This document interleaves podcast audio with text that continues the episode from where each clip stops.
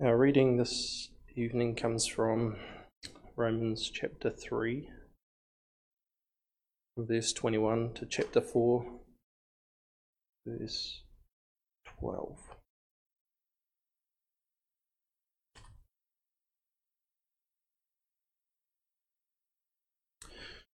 But now the righteousness of God has been manifested apart from the law, although the law and the prophets, prophets bear witness to it. The righteousness of God through faith in Jesus Christ for all who believe, for there is no distinction, for all have sinned and fall short of the glory of God, and are justified by his grace as a gift through the redemption that is in Christ Jesus, whom God put forward as a propitiation by his blood to be received by faith. This was to show God's righteousness, because in his divine forbearance he had passed over former sins. It was to show his righteousness at the present time, so that he might be just and the justifier of the one who has faith in Jesus. Then what becomes of our boasting? It is excluded. By what kind of law? By a law of works no, but by the law of faith. For we hold that one is justified by faith apart from works of the law. Or is God the God of Jews only? Is he not the God of Gentiles also? Yes, of Gentiles also, since God is one.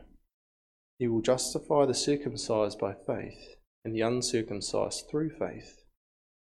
Do we then overthrow the law by his faith? By no means. On the contrary, we uphold the law. What then shall we say was gained by Abraham our forefather according to the flesh? For if Abraham was justified by works, he has something to boast about, but not before God. For what does the scripture say? Abraham believed God, and it was counted to him as righteousness. Now, to the one who works, his wages are not counted as a gift, but as his due. And to the one who does not work, but trusts him who justifies the ungodly, his faith is counted as righteousness. Just as David also speaks of the blessing of the one to whom God counts righteousness apart from works. Blessed are those whose lawless deeds are forgiven and whose sins are covered. Blessed is the man against whom the Lord will not count his sin. This is this blessing then only for the uncircumcised? Oh, sorry. Is this blessing then only for the circumcised or also for the uncircumcised? We say that faith was counted to Abraham as righteousness. How then was it counted to him? Was it before or after he had been circumcised? It was not after, but before he was circumcised. He received the sign of circumcision as a seal of the righteousness that he had by faith while he was still uncircumcised.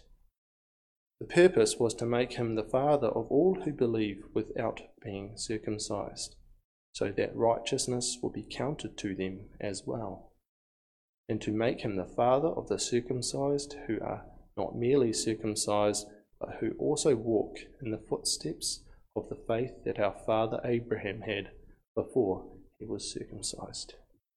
So far, God's word.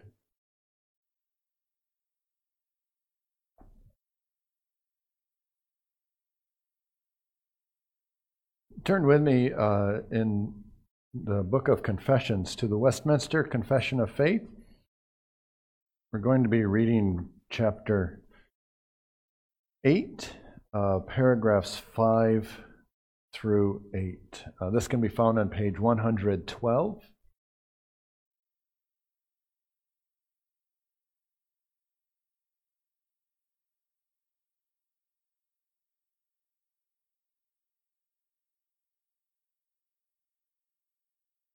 And we'll be reading the right hand column, again, the, the modern English study version.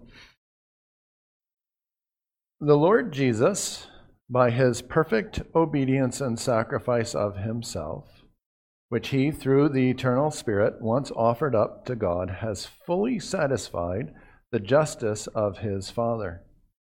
He purchased not only reconciliation, but also an eternal, or excuse me, an everlasting inheritance in the kingdom of heaven for all those whom the Father has given to him. Paragraph 6.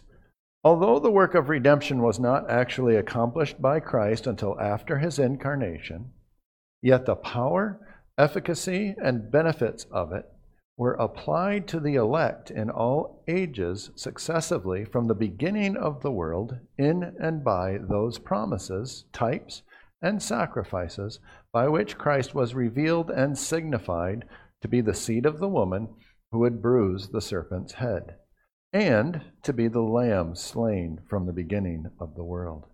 He is the same yesterday, today, and forever. Paragraph 7.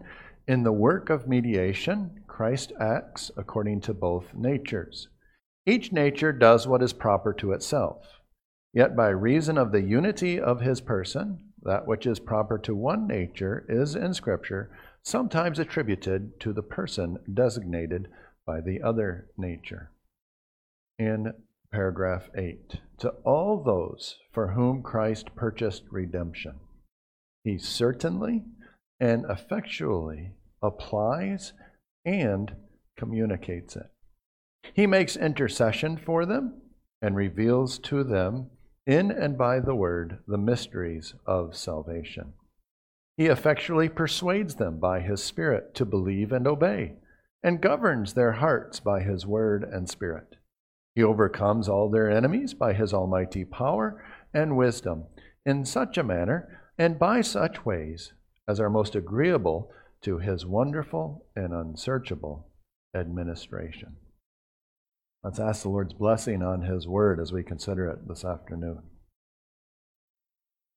Our Heavenly Father, as we consider uh, the summary of the accomplishment of Jesus Christ that's found in the Westminster Confession. Help us to appreciate the depth and the breadth, the length and the height of His salvation.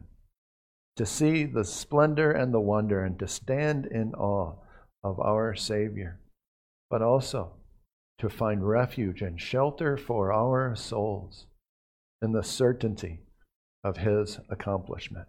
Help us in this, we pray, by your Spirit's presence and power. We ask in Jesus' name. Amen. Beloved congregation of the Lord Jesus Christ, up to this point we have considered Christ's office as our mediator. That he had this appointment by the Father, and in his incarnation he was placed in this office and anointed with the Holy Spirit to be the go between between a holy God and offending sinners who are chosen by the Father. This afternoon, as we conclude uh, chapter 8, I would like us to consider the accomplishment and the application of Christ's work as our mediator. What we are considering this afternoon is the application of his work, the application of grace, how how God administers, and that God administers, the work of Jesus Christ to the elect. How he saves us, how he intervenes in our lives, how he comes to us and secures us in that salvation. And this is the hope we have for the elect of God. Now, now as we reflect on this, there's, there's a consideration of election that we've already heard from the, the uh, Westminster Confession. It comes in, in God's eternal decree in chapter 3. As God has appointed the elect to glory, so he has, by the eternal and most free purpose of his will, foreordained all the means to that end, that, that God is going to work in such a way, that God is going to use the instruments that He has designed, that He's going to perform the spiritual, life giving surgery in His way, that it will certainly be accomplished. And therefore, His chosen ones, all of them from being fallen in Adam, are redeemed by Christ and our effectually. Now, that word effectually comes to the fore again and again and again. What that means is that we can be certain that it works. It's effective, it does its job it accomplishes God's purpose. So all those will be called to faith in Christ by his Spirit working in due season. So we're talking about the application of Christ's work to the elect.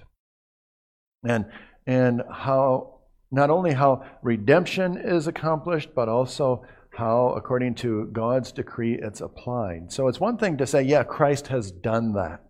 Yeah, and we celebrate what Christ has done, an amazing truth that it is. And, and many will, will agree with that. But even more particularly, not only that it has been accomplished, that we can celebrate the truth of Christ's accomplishment, but we can celebrate the fact that Christ and the Father and the Holy Spirit are going to work, are going to work effectually, effectively, powerfully to apply that salvation.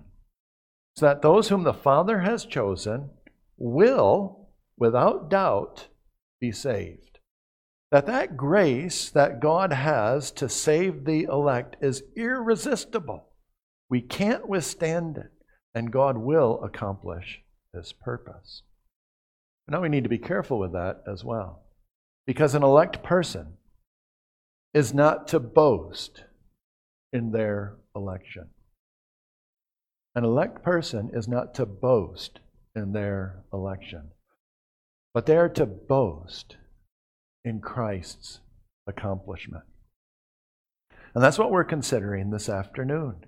We're not to say, well, well, we're elect and, and how happy we are that we are elect, and we should be happy if we are elect. We are to be thankful and we're to be grateful for that. But the, the, the fundamental reason for our boasting and our rejoicing and, and our recognition is that this has come not by our accomplishment, not by our attaining a particular status of being elect, but all in grace through the accomplishment and application of the work of Jesus Christ, what he has done. And so that's what we're going to consider this afternoon. First of all, his complete salvation. Secondly, his promised salvation. And thirdly, his applied salvation. This is the accomplishment of Christ. It is a complete salvation. And paragraph 5 from the opening sentence makes an important identification. Listen to what this paragraph says. The Lord Jesus, by his perfect obedience and sacrifice of himself, has fully satisfied the justice of his Father. He perfectly obeyed and sacrificed himself. I'd like to consider those in reverse order. He sacrificed himself. That refers to his atonement. That refers to his death on the cross. By his sacrifice, we recognize that he bore the wrath of God against our sin. That is what Romans 3, verse 23 through 25 are reminding us of. For all have sinned and fall short of the glory of God. We are rightly under God's wrath. Paul has been talking about that in Romans 3. There is none righteous, no, not one. There is none who does good. There is none who understands. There is none who seeks after God. We're all worthy of condemnation. But the wonder of the cross is that Christ on the cross bore that just judgment which we deserved. God's justice must be satisfied. His judgment for our sin must be that there is an eternal death, an infinite death. And it's only the sacrifice of Jesus Christ that could do that, because all have sinned and fall short of the glory of God. And Christ was uniquely qualified, as we've considered already, uniquely qualified as our mediator appointed by God, but also in his person as the one person with two natures, with a divine nature and a human nature. He had to be human because only a man can pay for sin. But the reality is, is a sinner can't pay for others. A sinner only increases his debt. Somebody who has a history of sin cannot ransom his soul because the cost of the ransom of his soul is great. But a man needs to pay for his sin. God doesn't punish anything else for the sin of man. He must punish man. And so this mediator needed to be man. But similarly, no man, no mere man, could bear the infinite weight of God's justice and his judgment, his wrath against sin. If Jesus were a mere man, he would have been consumed and destroyed in his bearing divine judgment. But being God, that divine nature supported the human nature as he bore the judgment of God on the cross. There is no other mediator. And when we reflect on this character of the atonement, that is what we mean when we say, Jesus paid for my sins. Now, so often, I found it that, that we have this, this rather elementary understanding, and the gospel is simple, but, but we kind of leave the salvation of Christ at that reality. If, if you ask the children, well, well, what did Jesus do? Oh, he paid for my sins on the cross. And that's, there's nothing wrong with that. That's absolutely correct, but it's not complete. There's more to it. And that's what the first sentence of, of this paragraph is reminding us. The Lord Jesus by his perfect obedience and sacrifice of himself. When we're talking about the sacrifice of himself, we're talking about his atonement. But there's more. He has also offered to God perfect obedience to the law. We often don't think about this, but this is what Paul is talking about in Philippians chapter 2.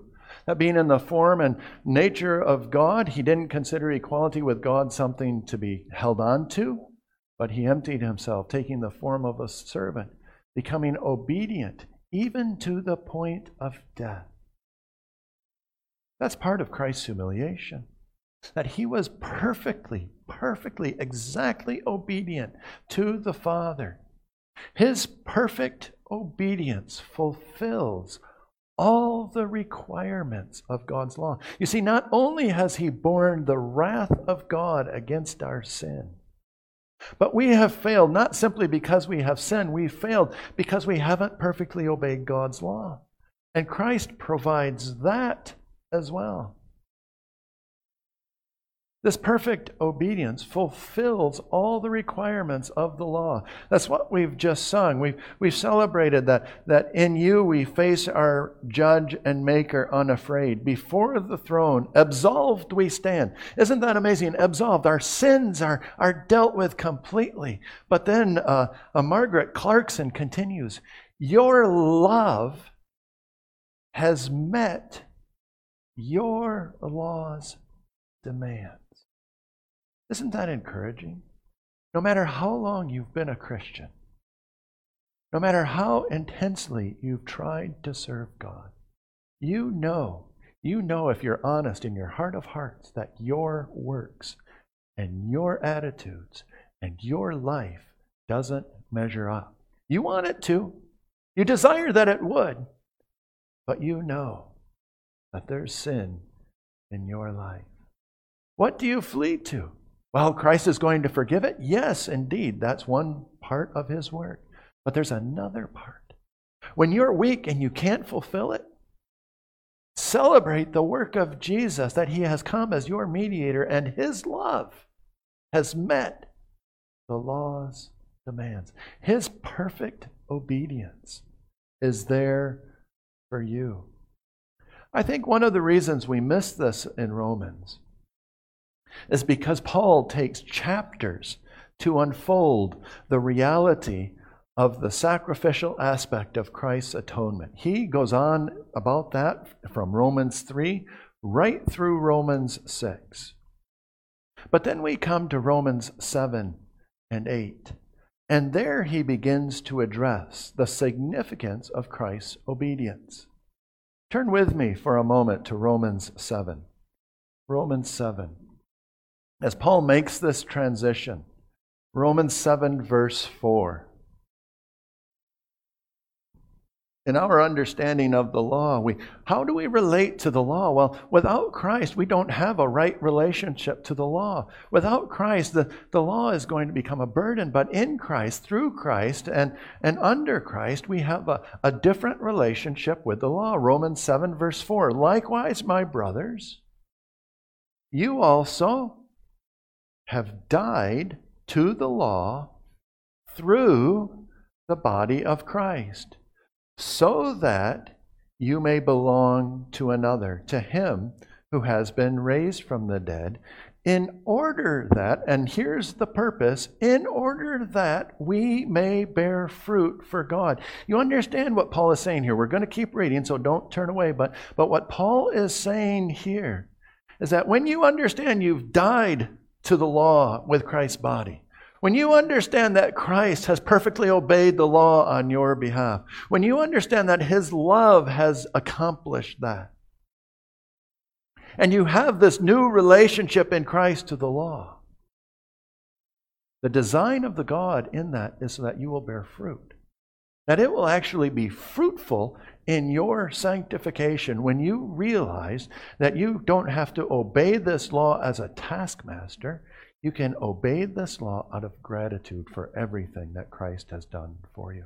Paul's going to unfold that in verse 5. For while we were living in the flesh, our sinful passions, aroused by the law, were at work in our members to bear fruit for death. But now, now we are released from the law, having died to that which held us captive, so that we serve in the new way of the Spirit not in the old way of the written code. You see what Paul is saying is our relationship with the law in Christ is now a Christ like relationship. He unfolds this further in Romans 8. Look at Romans 8, verses 3 and 4.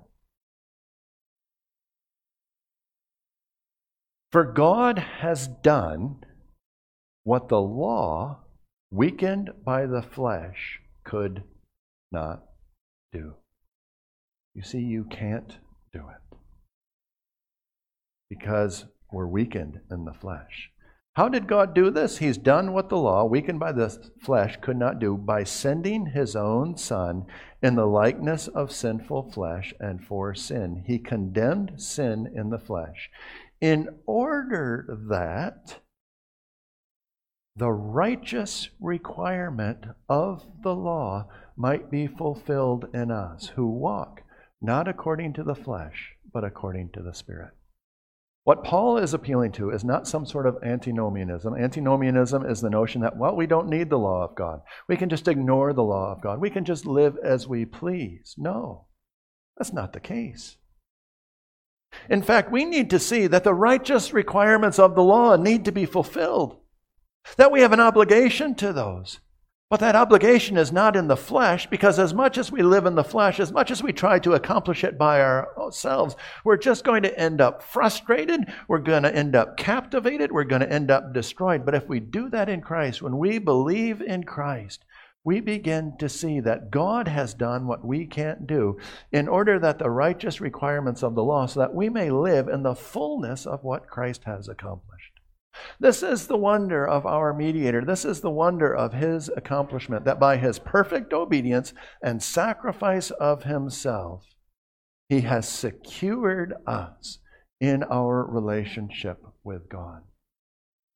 In faith, you will celebrate the redemption from sin and the new life empowered by the Holy Spirit to live in accordance with God's will as it's summarized for us in the law. Both. Both. The celebration of, of deliverance from the penalty of sin and the celebration of the accomplishment of the law are a result of Christ's complete salvation. So, what purpose then did the law have? Secondly, we need to consider a promised salvation. When we understand the, the relationship between, between obedience and, and faith, between Christ's work of, of atoning for sin and perfectly fulfilling the law, we can see why Paul beautifully uses Abraham as an example for the Jews. There was an error in the church of Rome an error that arose in the early church because of the influence of Judaism. For the Jews were saying, those who had converted to Christ were saying, okay, let's just take half of that, that Christ has paid for your sins. But then they would go on and say, but we have to follow the law. For them, that obedience started with circumcision. And if you want to live in a way that is faithful to God, then you have to be circumcised. And Paul says, no way. That's not the case.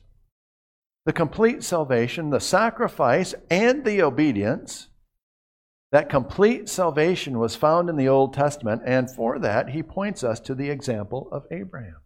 You see, Abraham was reckoned by God as righteous by having the sacrifice for his sin and the complete obedience righteous before God by faith. And how did he have that? He had that as someone who wasn't circumcised. And so for the Jews in the New Testament, it's not go back to circumcision, but understand the full impact and the full import of what Christ has done in your complete salvation. That's the point of paragraph 6. Although the work of redemption was not actually accomplished by Christ until after his incarnation, it didn't happen until he died on the cross and rose from the grave. Yet, that work was so powerful and so effective, efficacious, and the benefits of it were applied to the elect. Even the, the, the people before Christ who believed in that promise, who believed in the promise of what Christ would do, the, the, the, the faith by which they believed in what God had promised was sufficient to save them, to secure their relationship with God. You see, the salvation was the same. Christ is the same yesterday, today, and tomorrow. And the application of his salvation is the same. Whether it's a Jew in the Old Testament or, or the church in the New Testament, we're all called to put our faith in the accomplishment of Jesus Christ. This paragraph is one of the beautiful paragraphs of the Reformed understanding of salvation. It's unique in the Christian world. It's what we need to recognize to counter some of the error that is found in other churches. That suggests that there are different ways of salvation in the Old Testament and in the New Testament. There aren't. Because the Savior is the same and the salvation is the same. What is different is the transition from promise to fulfillment.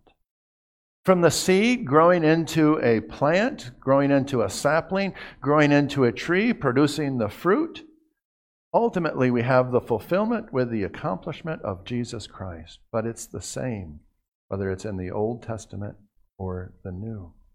In this way, the Old Testament can be a guide for our faith and life just as much as the New Testament, because both reveal the work of Jesus.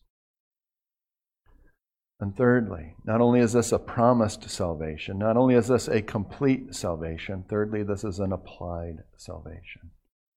This afternoon, we close with paragraph 8. To all those for whom Christ purchased redemption, he certainly and effectually, powerfully, effectively, it's going to happen. He applies it and communicates it.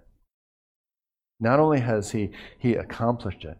So you see, what, what we recognize in the gospel, when, when the gospel is being proclaimed, it's not just an offer, it's there for you to take or to leave. No, as God communicates it to us through the preaching of the gospel, He is calling us to recognize that He will apply it. He does more than just simply make it available, He certainly applies it to our lives.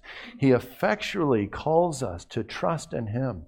This will, will be worked out more fully in detail in chapters 10 and following when we consider the effectual calling of the gospel that the God is working with us to, to draw us to himself, and he will accomplish his purpose. But as we close this afternoon, we close recognizing that when Christ will do what he has said, we can recognize that salvation, salvation from start to finish, is the work of God and is applied by God. And that's what we celebrate in our mediator. That Jesus now intercedes on behalf of the elect. That Jesus himself is the one who overcomes all our enemies by his almighty power and wisdom in such a manner and by such ways that will show that it is his work of grace. That he makes intercession for us and reveals to us in his word the mysteries of his salvation. That he persuades us, he persuades us by the Spirit to believe and obey him and to be governed by his word. That what we're doing as we, we recognize the work of God, as we're surrendering ourselves to Him to accomplish His purpose. That's what we recognize in worship. That's what we recognize that God is doing through the preaching of His Word, through, through the, the unfolding of His Word, for, through the revealing. We're not just transferring information here. God is working. God is working through His Spirit to, to unite us to Jesus Christ and to bring salvation and to apply that salvation of Christ to our souls. Oh, the wonder of the ways of Christ that we celebrate as our Savior. That He has a complete salvation, He has a secure salvation, and He has an applied salvation for us to be reconciled to the Father. Praise God for this glorious grace and gift of our Lord Jesus Christ. Amen.